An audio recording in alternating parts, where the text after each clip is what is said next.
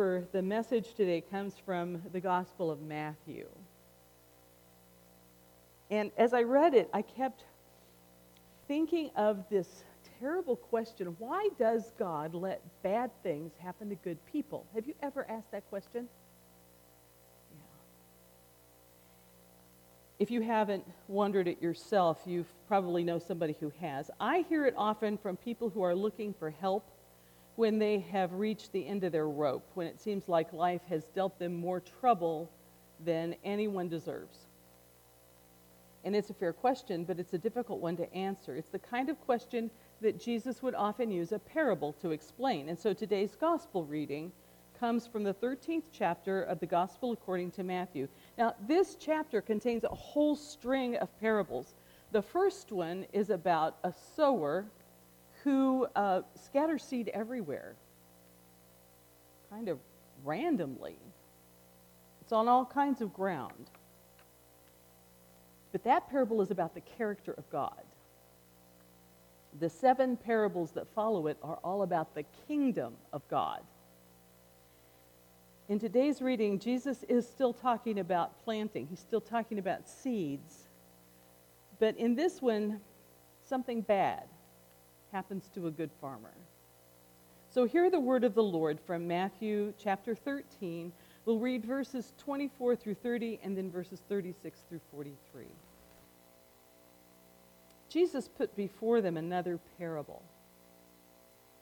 The kingdom of heaven may be compared to someone who sowed good seed in his field, but while everybody was asleep, an enemy came and sowed weeds among the wheat and then went away.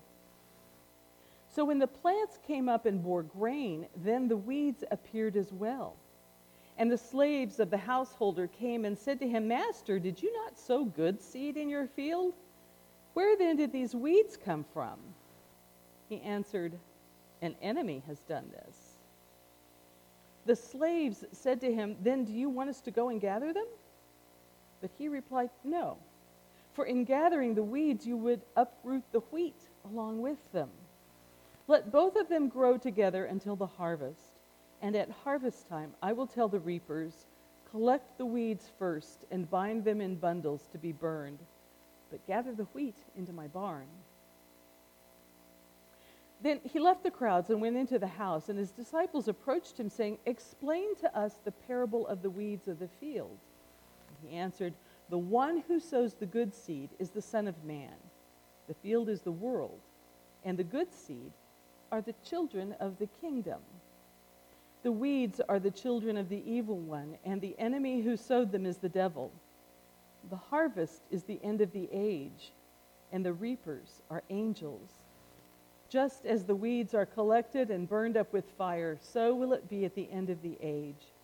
The Son of Man will send his angels, and they will collect out of his kingdom all causes of sin and all evildoers, and they will throw them into the furnace of fire, where there will be weeping and gnashing of teeth. Then the righteous will shine like the sun in the kingdom of their Father.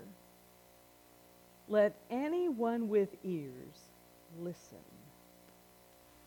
Friends, this is the good news, the gospel of our Lord Jesus Christ, the Word of God for the people of God. Thanks be to God. A few years ago, I met a young mother who had just lost her job. She got fired because she had missed too much work when her children were too sick to take to daycare without income, she couldn't pay her bills. And she was really worried that her utilities would be cut off or she would be evicted from her home. On top of that, her car had broken down. And she had no money for repairs. So without a car, she couldn't look for a new job. It just seemed like one thing had piled on top of another until she was overwhelmed with hardship. She felt like the world was out to get her. And she asked me, How can God let this happen? What have I done to deserve this? Now, that kind of a moment is probably not the time point out that none of us are good, none of us deserve good. Um, all of us deserve far worse than we get out of life. We are all broken sinners. And it isn't usually a good time to go into a long explanation of theodicy, which is that fancy theological word for the question why does God allow evil in the world? People like this young mother don't come to a church or to a pastor looking for a judgmental sermon. They come looking for a glimmer of hope. And the people who had gathered to hear Jesus tell his stories weren't much different. They had experienced oppression from Rome. Even among their own people, they had watched as the rich got richer and the poor got poorer. Life wasn't fair. How could God allow his people to continue to suffer while evil seemed to flourish around them? When would Messiah deliver them from this miserable existence and bring justice and judgment to Israel's oppressors? And yet here was Jesus looking and sounding very much like he might be the one they'd been waiting for, telling them stories about farming. Who cares about weed control when your world is falling down around your ears? But let anyone with ears listen, Jesus says. And we have to realize that these parables are more than just entertaining stories. How we hear them depends on the condition of our hearts and our minds. Wherever we may be in our journey of faith, these stories speak directly to us in whatever our current circumstance might be. Now, there are a lot of ways to interpret this parable of the weeds. At its most basic level, the story might just be about how difficult it is to tell weeds from wheat. For example, there is a plant called bearded darnel. Anybody know about this one? You do, I know, because you've heard the sermon before. Well, this is an annoying weed that looks a lot like wheat when they're both young. But it carries a poisonous fungus. So if it's harvested and ground together with the wheat, the resulting flour is spoiled and can't be eaten. As the grain matures, it's easy to tell the slender heads of bearded darnel from the fuller heads of wheat, but by then it's too late to uproot one without damaging the other. So if we take this story at face value, we simply hear that pulling weeds can cause more harm than good, destroying the very crops we want to harvest later. But this story is probably about a little bit more than just a farming tip for weed control. The disciples ask for an explanation once they're alone with Jesus, and he spells out for them the metaphors that matter, identifying the main characters in this story. And if we aren't careful, we might get sidetracked by the things Jesus doesn't say. For example, he doesn't identify the servants or later calls them slaves of the landowner. Who are they? They must have been taking care of the field, or they wouldn't have noticed the weeds popping up. But where were they when the enemy was out there sowing those weeds and sabotaging the crop? And then there's that enemy who sows the weeds and then just leaves. Jesus doesn't explain why anyone would behave like this either. We probably shouldn't concern ourselves too much with what Jesus doesn't say, but I think it might be good to remember that the field is God's, and God will continue to nurture and care for his kingdom, while the devil will do absolutely nothing to support or care for the seeds he sows. Keep that in mind.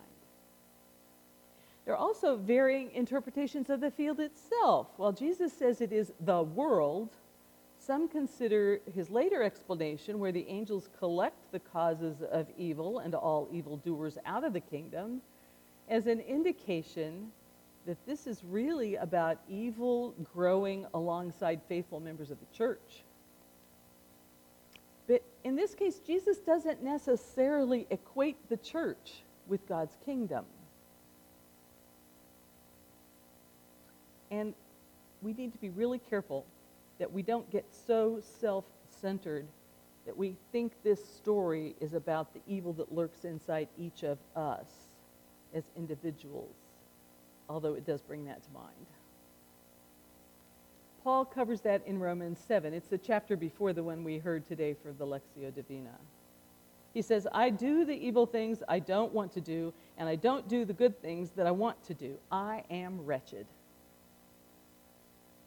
Well, this brings us back to those troubling weeds, doesn't it? Why shouldn't we pull them if we see evil choking out the good around it?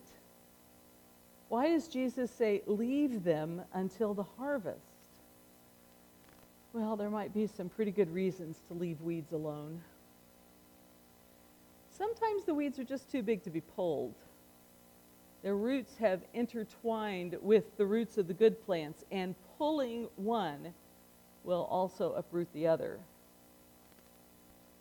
And sometimes what you thought was a weed is actually a good plant. And what you thought was a good plant is actually a weed.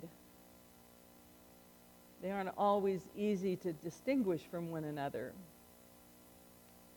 We aren't good at judging between wheat and weeds. And here's the good news that's God's job anyway, not ours. Which brings us back to our first question why doesn't God do something now about the evil that we see everywhere? Where is judgment when you really need it? This is one of only three parables for which Jesus gives an explanation. And all three of them are right here in chapter 13. The parable of the sower that comes before this one about the good seed being spread lavishly on four types of soil. That one has an explanation. And then later in this chapter, verses 47 through 50 will give us the parable of the net, where the good fish are separated from the bad fish. So, this parable in the middle of the weeds has something in common with each of those other two.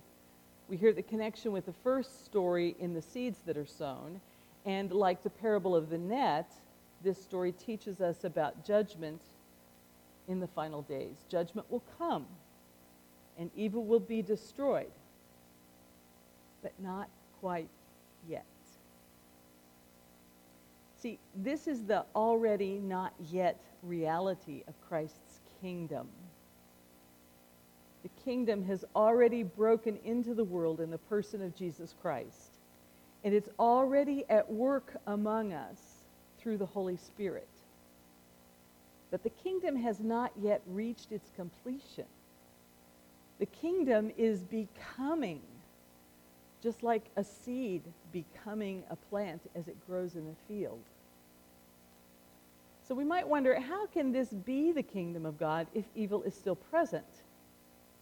And that might raise even more questions. Why do we still see racism in our society? Why is there still poverty? Why does disease still claim so many lives? And where is God in the midst of suffering? Why do people reject Jesus? Why isn't judgment happening? When will God get around to making things right? Theologian Klyne Snodgrass writes The kingdom comes with limitless grace in the midst of an evil world. The issue is one of identity. If we take our identity from the kingdom of limitless grace, how will that identity be lived out? It's almost like if we really want to understand this parable, we have to flip it. Instead of the weeds being sown among the wheat, the wheat is being sown among the weeds. So let me ask you is your identity grounded in God's limitless grace? And do you extend that grace to others? Are you centered in Christ so that nothing can uproot you. And can anyone else tell whether you are weeds or wheat? Can they tell that by the way you live your life? And here's the one that gets to me. Do I let God be the judge of who belongs in God's kingdom? Like those field workers in the parable, whether you want to call them servants or slaves, we might think it's our job to pull the weeds, to judge who is worthy to flourish in God's kingdom and who should be rooted out. But that's not our job. Judgment is God's job. And God will take care of removing evil in God's own good time. And these days, it sort of feels like God's own good time is getting nearer and nearer. That evil must have just about run its course in this weary world, and Judgment Day must surely be coming soon. People have been saying that, by the way, for thousands of years. Well, if it's the case, Jesus is encouraging us to have a more sense of urgency about the coming of Judgment Day. See, Jesus didn't switch metaphors arbitrarily. In the parable of the sower, he described the abundant generosity of God who sows seeds lavishly everywhere, even on soil where it might not flourish. And in today's parable, the soil is the world, and the children of God are the good seed being scattered with abandon. And they're being sent out to exponentially increase the kingdom of God while there's still time. Like the story of the sower, this story asks a question of generosity. Are we living out of good grain abundance, sharing generously to heal the world and increase God's reign? Or are we operating out of a mindset of scarcity like weeds, insisting on our own importance, getting our own way, taking whatever we can by whatever means? See, the good grain gives nourishment. The weeds take it. So which are you? Which am I? Are we robbing nutrients from the intended crop or are we multiplying God's abundant mercy? How are we helping to right the wrongs and heal the brokenness of this world? And if you don't know quite how to answer that question, here's a hint. If you aren't actively engaged in working for the kingdom of God, you're working against it. There's no passive middle ground here. But here's the good news about parables you can only push a metaphor so far before it stops making sense. We can't change ourselves from weeds into wheat any more than we can change ourselves from rocky, thorny ground into good soil. But Jesus can. Jesus invites us to turn away from a mindset of scarcity into Christ's abundance, away from focusing on getting what we want toward receiving the infinite grace and forgiveness that God offers each and every one of us through Christ Jesus our Lord. We live here in the meantime, in the already but not yet. The kingdom is becoming. And Christ invites each of us to be part of that becoming. The kingdom comes with limitless grace in the midst of an evil world. As we receive that grace, we can offer it to others with the same kind of abundant generosity God has offered grace to us in the person of Christ. So take a moment to examine your own heart right now. Who have you already decided is a weed, someone you might have excluded from fellowship in Christ's church?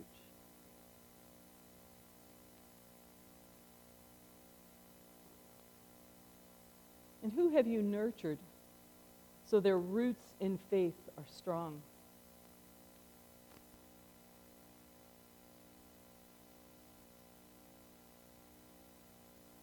Who has nurtured your own faith and helped you to grow in Christ.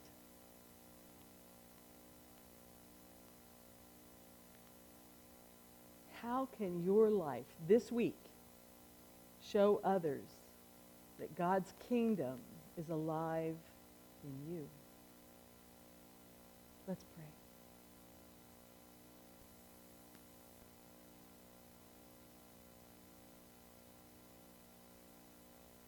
Lord, sometimes it's hard for us to know if we are wheat or weeds in the field of your kingdom. We think we are living the way you want us to, but then we catch ourselves judging others. We catch ourselves thinking we are better than others, or that we think our opinions are more important than the opinions of others. Worst of all, we think our opinions are your truth. We turn away from those you've called us to love our lives fail to reflect your grace. Forgive us, Lord. Keep us mindful that you alone can judge a person's heart. You alone get to decide who's included in your kingdom. Remind us that our job is simply to keep growing, to let our roots go deep into your grace and to shine like the sun into lives that are stuck in darkness. Give us the humility to accept that your ways are not our ways and your thoughts are not our thoughts. Point us toward loving you and each other and the people you've placed us here to reach for your name's sake. We pray all these things in the power of your Holy Spirit and in the strong name of your Son, Jesus Christ.